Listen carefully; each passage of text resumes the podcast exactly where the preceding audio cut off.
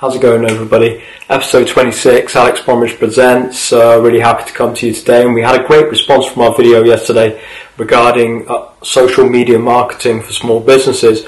So we're going to expand on that a little bit more as well. And I got some questions in the comment section on the YouTube video that I'll come to. I'll do the first one today and the next one tomorrow because I think that they deserve a little bit more than a, just a couple of minutes each, and so I'm going to try and talk a little bit about that. So the first question came from Lena. Uh, how are you doing, Lena? And uh, she was asking whether TikTok is a relevant platform for Sweden.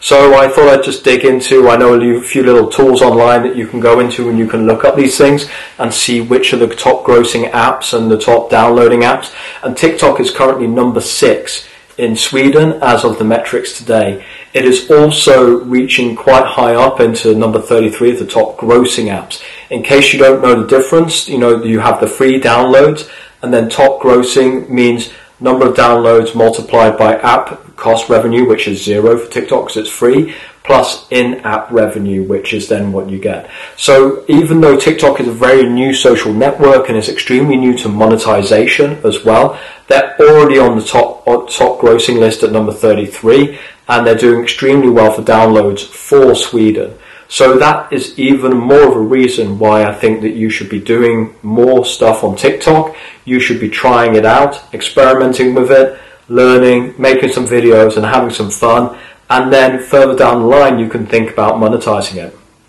If you're already creating content for Instagram and for Facebook and that content is video based, you could start by just reposting some of that content into TikTok if the format is right. Remember, it runs in the portrait format, not the you know the landscape format like we do on this video. So you have to remember that, and so it's good to use video that you've taken natively in your portrait mode on your phone.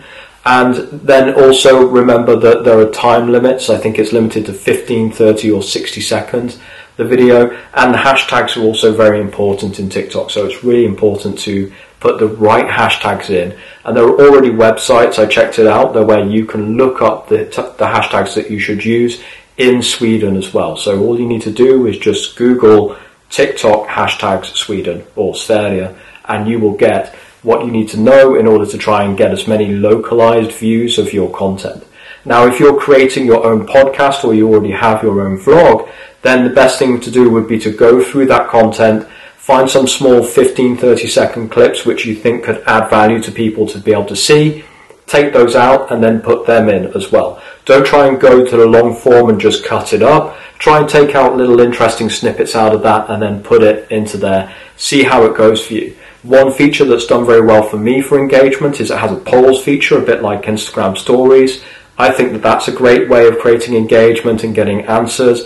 You maybe want to do some, you know, user research on that particular demographic that you see there, and that could also be useful as well.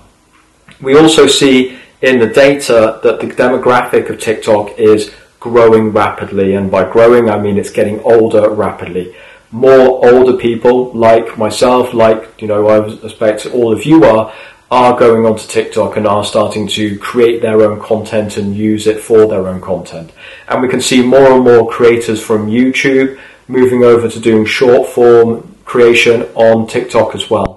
The monetization of all this stuff outside of the just native adverts that they have in the app is still going to be a big question, but I don't think that that should ever put you off experimenting with this new platform and giving it a go and working out what you can do with it and maybe you can find a bit of a voice there which would be interesting for you. I think that other than reusing existing content, it would also be a really good idea to just create some ad hoc content, you know, questions to your followers or questions to TikTok funny thoughts, interesting thoughts, and then share those with the relevant hashtags and just experiment and see what gets you a good signal of views, a good signal of likes, maybe some follows, and, what doesn't, and, and play it out like that.